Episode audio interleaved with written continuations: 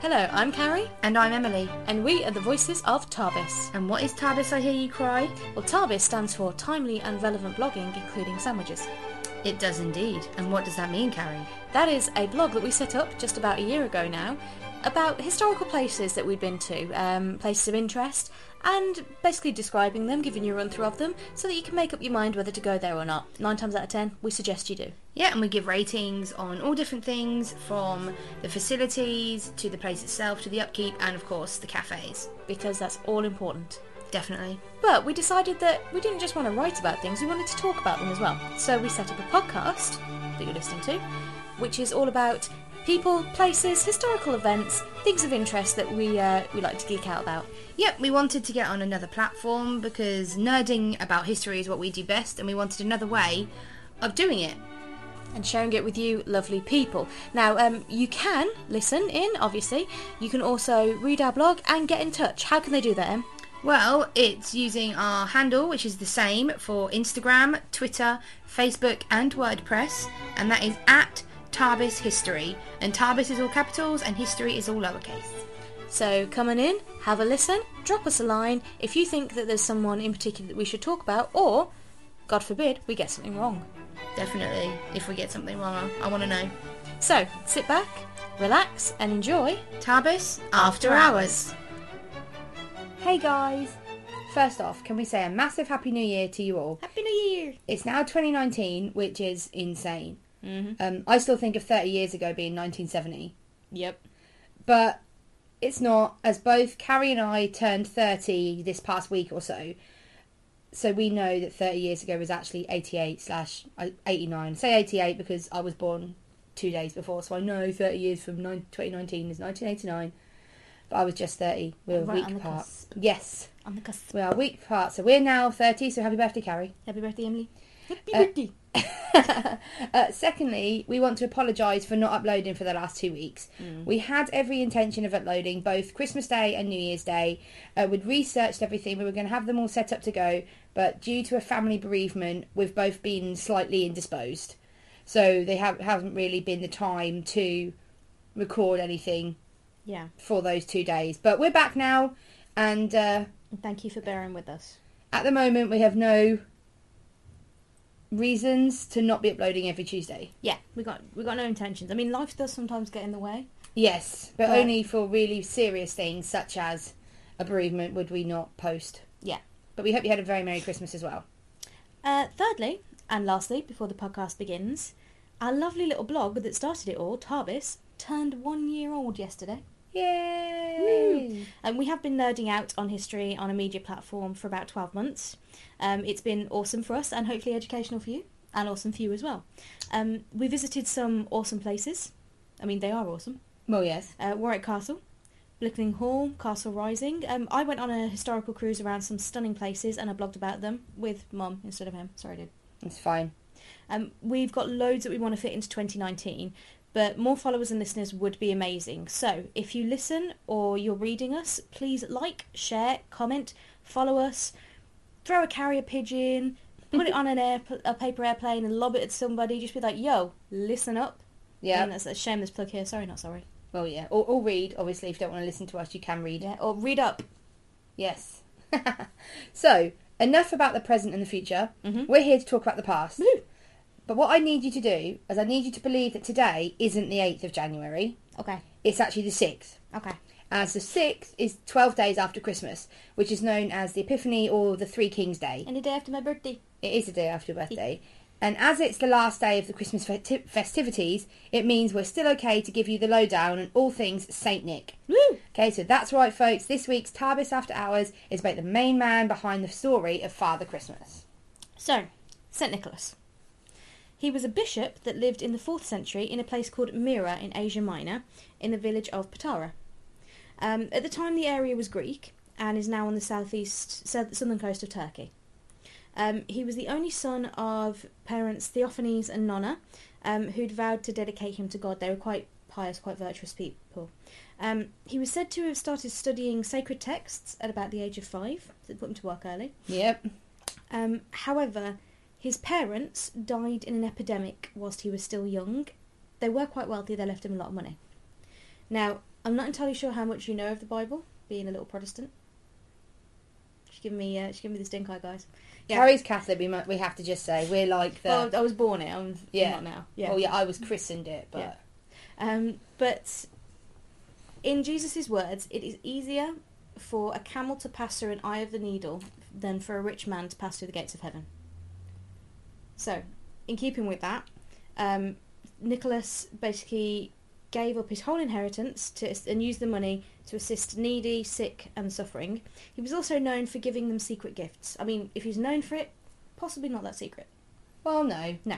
But that's obviously where Christmas presents and giving Yeah. giving gifts at Christmas time comes from that. Exactly. Um, he ded- basically dedicated his life to serving God, and he was elevated to priesthood possibly by his uncle, the Bishop of Patara, after demonstrating his religious piety. Um, as a priest, Father Nicholas was believed to have shown great leadership, and um, he was respected by a lot of the people that followed him. In AD 300, roughly, give or take, um, Nicholas was then elected to serve as Bishop of Myra. Myra is now um, Demerara in Turkey. I'm not entirely sure if I'm saying that right, but I've, I've never been to Turkey. Um, during his life, during his time as bishop, he actually continued his works by establishing a poorhouse for the homeless, hostelries for travellers, and a hospital. Oh, So he really put that money to good use. he really did, and he doesn't seem like he used it for any personal gain whatsoever. No. Except they say there are no selfless acts because I bet he felt pretty good doing it. Well, yeah, he was doing it to get into heaven. Well, yeah, I, I'm I'm pretty sure he did. He's a saint and all. So Yeah. But yeah, so um, he was made the Bishop of Myra while still quite a young man. Mhm. Um, Bishop Nicholas became known throughout the land for his generosity to those in need, um, his love for children, and his concern for sailors and ships. Okay. Uh, one story that I found um, tells of him helping some sailors who were caught in a storm off the coast of Myra, or Turkey. Mhm. Uh, the men were terrified that their ship would sink beneath these like, massive waves during a storm, so they prayed to Saint Nicholas, or Bishop Nicholas, um, to save them. Suddenly, he appeared on the deck of their ship and ordered the sea to be calm. The storm died away, and the sailors were able to sail safely to port. Wow, that's a cool story. Yeah, so it kind of shows that even like when he was a saint, when he was no longer here, when he had died, he was still people were praying and he was coming forward to help them. But they weren't. I mean, he wasn't always in the good graces because you found out what happened under Emperor Diocletian, didn't you? Yeah, um, he under the um, like you said, Roman Emperor Diocletian, um, he was ruse, ruse, Put your teeth ruthlessly. back in last. Yeah, fine. I just down. I just had some wine, so. Ah. Um, he persecuted Christians. Um, Bishop Nicholas suffered for his faith, Mhm. and he was exiled and imprisoned. Um, the prisons were so full of bishops, priests, and deacons, right, that there was no room for real criminals. So murderers, thieves, and robbers, they were all getting away with it because prisons were filled with priests, bishops, and deacons. Mm. And uh, so it means that crime was definitely on an all-time high at this point in time. And they didn't have police. Nope. Um, but also, persecutions during this time were wa- raised against Christians that did not comply with the Roman religious practices. Mm-hmm. Uh, prisoners were routinely tortured, chained, and starved. Or trying to face the lions. Yeah. Looking at you, Nero. Hmm. Um, but Emperor Constantine realised this and um, he released the prisoners, and later, during the Mm-hmm. um, he put into a law an acceptance of Christianity that reflected his own personal acceptance of Christianity. Now, Constantine is a pretty big historical name as far as Christianity goes. Yes. Um, when he became Emperor Constantine, Nicholas was released with a, a load of others and he returned to preaching only to find his new threat. He then faced the threat of Arianism.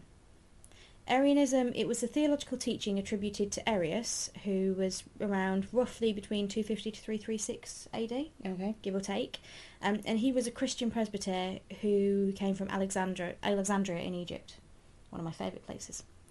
Um, in simple terms, Arianists believed that there was a time before there was a Christ, and therefore Christ was inferior to God the Father. Um, this teaching denied God, Christ's divinity and was considered heresy, especially by Bishop Nicholas. Um, in about AD 325, the first ecumenical council was called to preserve the unity of the church that was threatened by completing claims about the nature of Jesus Christ.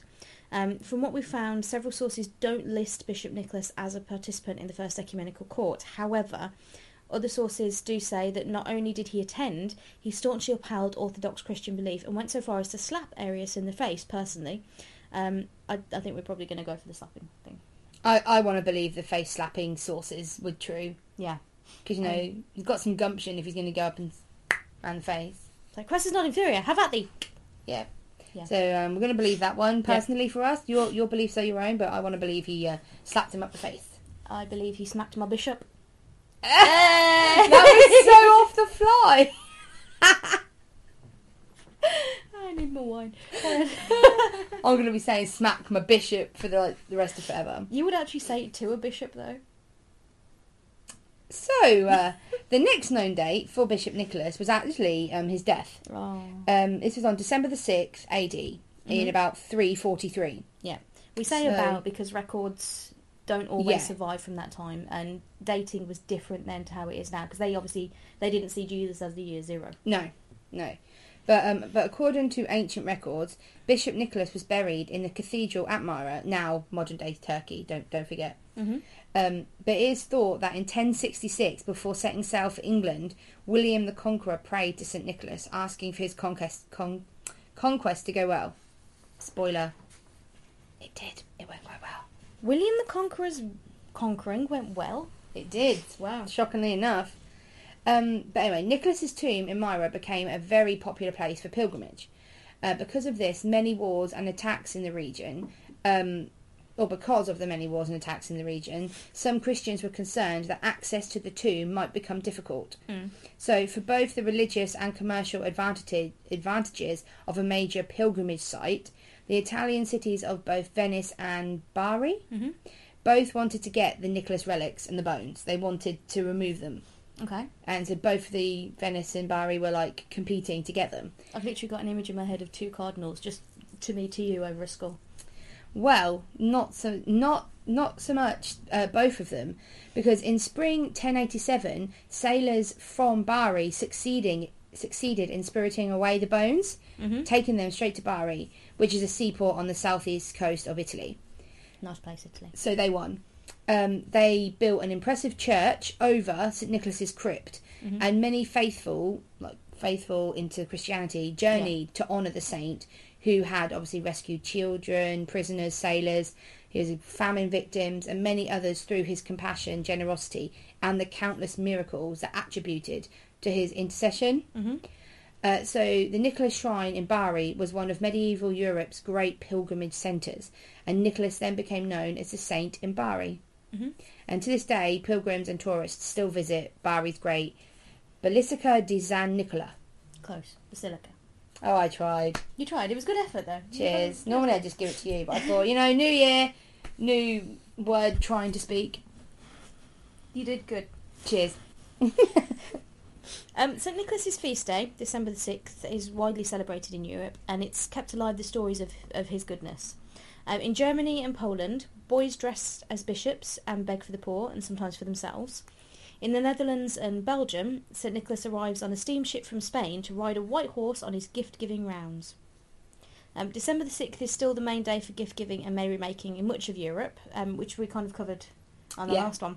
Um, for example, in the Netherlands, St Nicholas is celebrated on the fifth, the eve of the day by sharing sweets thrown in through the door.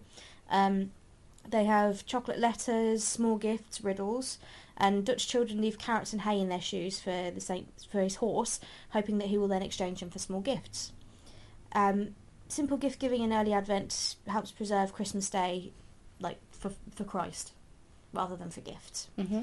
Um, obviously, Christmas traditions and the day itself has changed considerably, especially in England. Um, and most families now give gifts on December the 25th, but we do still have Advent. It does, however, take the form of chocolate calendars now rather than early gift giving. I still haven't opened all my Advent calendar, you know. Well, you didn't have a chocolate one. You had like a beauty one, didn't you, this year? To be fair, and I kind of stopped on the 19th. Well, yeah. so that's basically St. Nicholas the person. But how? How did he become known as Santa Claus? Well, in the 16th century, mostly in nor- northern Europe after the Reformation, the stories and traditions of Saint Nick became unpopular. I wonder why. Hint, hint. Henry VIII. Still bay though. You do have a unhealthy obsession with Henry VIII. Unhealthy? Well, no, to be fair, apparently when he was younger, he was quite a babe. He's Bay. Um, but there was already a tradition of giving gifts at Christmas, and even the king liked presents. So there still needed to be someone who will deliver presents on December 25th. Okay. So good old Blighty Mm. made up Saint Nick, Father Christmas, or Old Man Christmas as a character for middle-aged story plays. Okay, so basically there was a big bearded man that would come in and give little Henry his presents. That's, that's essentially Father Christmas. When you say it like that, it sounds seedy and creepy. I didn't actually mean it to be seedy and creepy. I meant it to be, oh, look at the little kid getting his presents.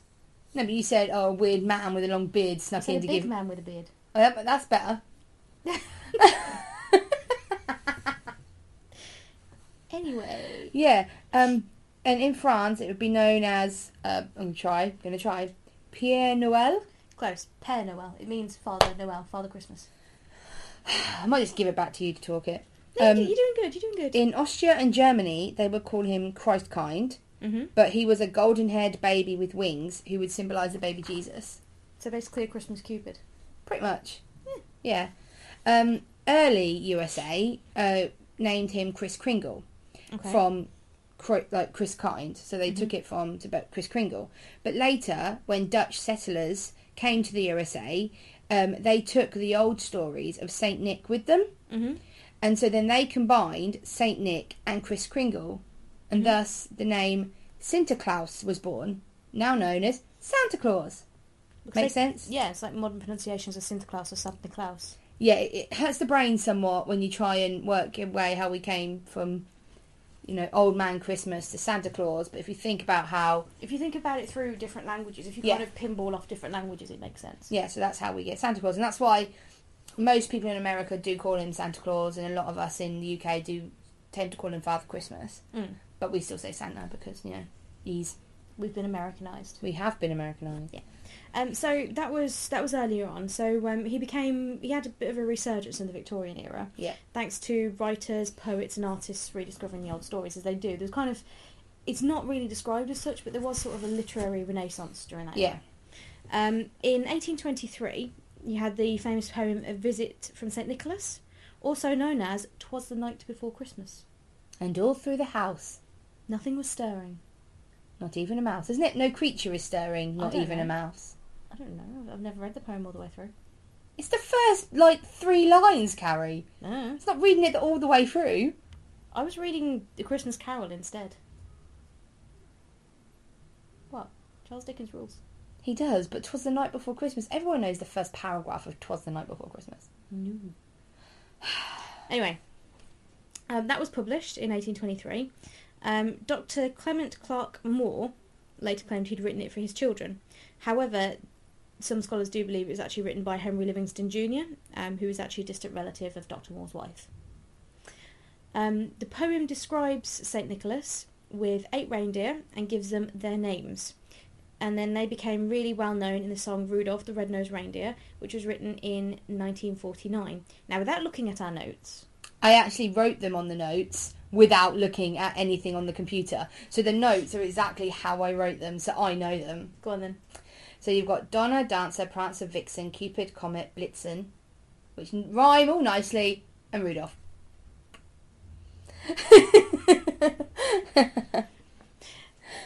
yep, thank you, thank you.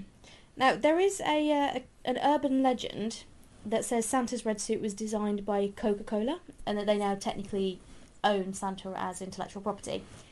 It is not true. It's not, true. Um, long before Coke had been invented, yeah, Yeah. We, we just kind of we just sang horrible histories. Sorry, It's been a Um, very long few weeks. it really has. But you know what? No, I'm not ashamed.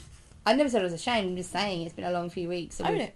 Yep, I'm owning that shit. Right, let's focus. Coke. Um, long before Coke was invented, Nicholas had worn bishop's robes, red robes. During Victorian era and times before that, he actually wore a range of colours. So he wore red, green, brown, fur, blue, but red was always his favourite. So yeah, it's it's nothing to do with Coca Cola. I mean, they've obviously taken it and ran with it, Yeah. but it's nothing to do with Coca Cola originally. Yeah, I think Coca Cola have even came out and said, we did not. Because I think I had heard that Santa wore green until Coca Cola came. Yeah, But actually, even they've said, no, we it just happened that he wore red, so we've taken him, which is quite good for Cope because they were Yeah. red and white, and Santa Saint Nick wears red and white, so Yeah. it just happened to be that way. But no, they they had nothing to do with it. I mean, they might have added the white fur trimming, Mm. but yeah, not the original red. Um, in 1863, in January, um, New York magazine Harper's Weekly, they published the first illustration of Saint Nick by a guy called Thomas Nast, and he was actually wearing a Stars and Stripes outfit. Okay. Um, and then over the next 20 years, Nast continued to draw Santa every Christmas, and his works actually were very popular. Um, this is when Santa really started to develop his big tummy and the style of red and white outfit he wears today. Because if, if you think back then, he probably would have been quite uh either really skinny because he would have been fasting a lot, or especially in like your more Germanic sort of cultures, he would have been Mm. quite a strapping man. You know, um, like a beefy Santa. That's Imagine that. really weird to buff think. Santa. There's Santa's supposed to look like you know your granddad, who's who's literally a bit tubby because he eats all them mince pies and drinks all that milk or whiskey or beer or whatever you leave out for Santa. Not biker Santa down the road with a six pack. No, that's weird. Nah, Ah, I can't. Could you imagine thinking, looking at Santa and being like, hmm, No Santa's bad. hot? Not No, bad. no bad. No, you can't. That's that's wrong. That is wrong. Um, yeah, so we can we can thank Nast for for his Yeah. little potbelly design. Um, he basically took his look from historical information about about Santa and the poem "A Visit from Saint Nicholas." Oh, so he actually took info from what we believe St. Nicholas looked like to create Santa. Yeah. So, ah, so I Santa. mean, looks less like Thor, more like Henry VIII in a in a beard, Mm. bigger beard, white beard. Henry VIII in red. Mm. Nah, Yeah. nah, he has to be ginger. yeah. So, that's it. Christmassy podcasts are now over for another 11 months. No. Yep, Sorry, I I wanted to do that with a bit more conviction, but I couldn't. that's fine. But yeah, so Christmas is done. It's over. All that fuss, and it's over. Yeah, and now in another year. And by the time we do next Christmas podcasts, Whatever will we talk about? oh, Krampus. we're literally going to have to start thinking about Christmas in like October. Or you're going to have to because I'm going to be in London for a while. Yeah, you are. You're running off and leaving me. We're going to have to sort that one out as well with the podcast. Oh. That's a story for another time. Yeah, definitely. We, Yeah. we should probably not discuss our schedules. Em's going to be in London in summer. yeah, so, um, but now it's time for a ridiculous death part of our podcast. Sorry, I'm just the, the idea of you getting mobbed by all of our 12 fans. We've got more than 12 fans, Carrie. Sorry. 13. Stop. We, we I, have for- more. I forgot our listeners in Sweden. We love you. And the Philippines. Our listeners in the Philippines. We have listeners in the Philippines. Oh, go Philippines. Hi, Philippines. We love you all. We do. We do. Um, so, like I said, it's time for the ridiculous death part of our podcast. Now, Christmas is never a happy time to lose anyone. Trust us. This year we know. But Yep. by now, you know this feature isn't meant for any seriousness. No. So this week it goes to Sir William Payne Gilway, who was second baronet. Okay? Mm-hmm. Don't read down because this one is Mm, Okay, okay. quite spectacular. So, Sir William Payne Galway was a former British MP for Thirsk Mm-hmm. from between 1851 to 1880. Now, Thirsk is in Yorkshire for Yeah. anyone listening outside of the country. Yep, and North of he England. yep, and he was a baronet of Hampton Hill in Middlesex from 1831 until his death at 74 in 1881. Okay. So, on the 19th of December, so it's not quite Christmas, but close enough that I can add him to this Christmassy podcast, um, he sustained several internal injuries. Okay. Um, he fell over while he was out hunting in the parish of Bagby. Okay. Sounds perfectly normal thus far, right? Yeah, these things happen. Yeah, but well, uh, when he fell, his severe internal injuries came from landing on a turnip. and he died several days later.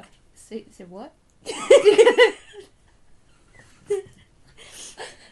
Death by root vegetable.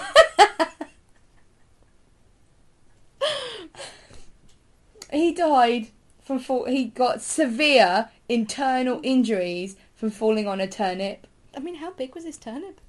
Well, How far did he fall? How tall was his horse? he wasn't on a horse. He was walk- he fell.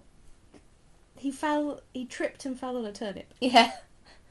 He tripped and fell on a turnip. Okay, this this probably has to be the the most ridiculous one so far. I mean, we've had some doozies, but tripping and falling on a turnip. Yeah. I mean, what, what, what a shitter.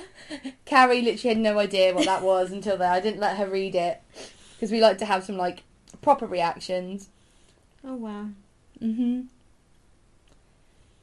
That one shall go down in the books. Like he did on a turnip. Down on a turnip. Ugh. well, thanks for listening. Thanks again for being patient with us over the past couple of weeks. We do appreciate that. Um, we are now back. Probably noticed. Yep. Hello. and we will speak to you next Tuesday.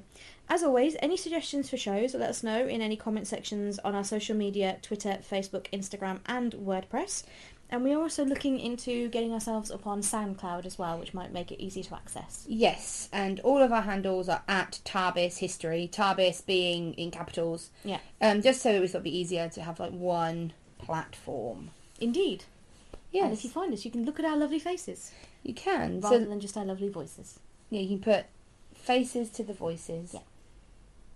So, But until then, we shall speak with you next, next Tuesday, Tuesday. Have a Bye. good week. Bye. on a turnip.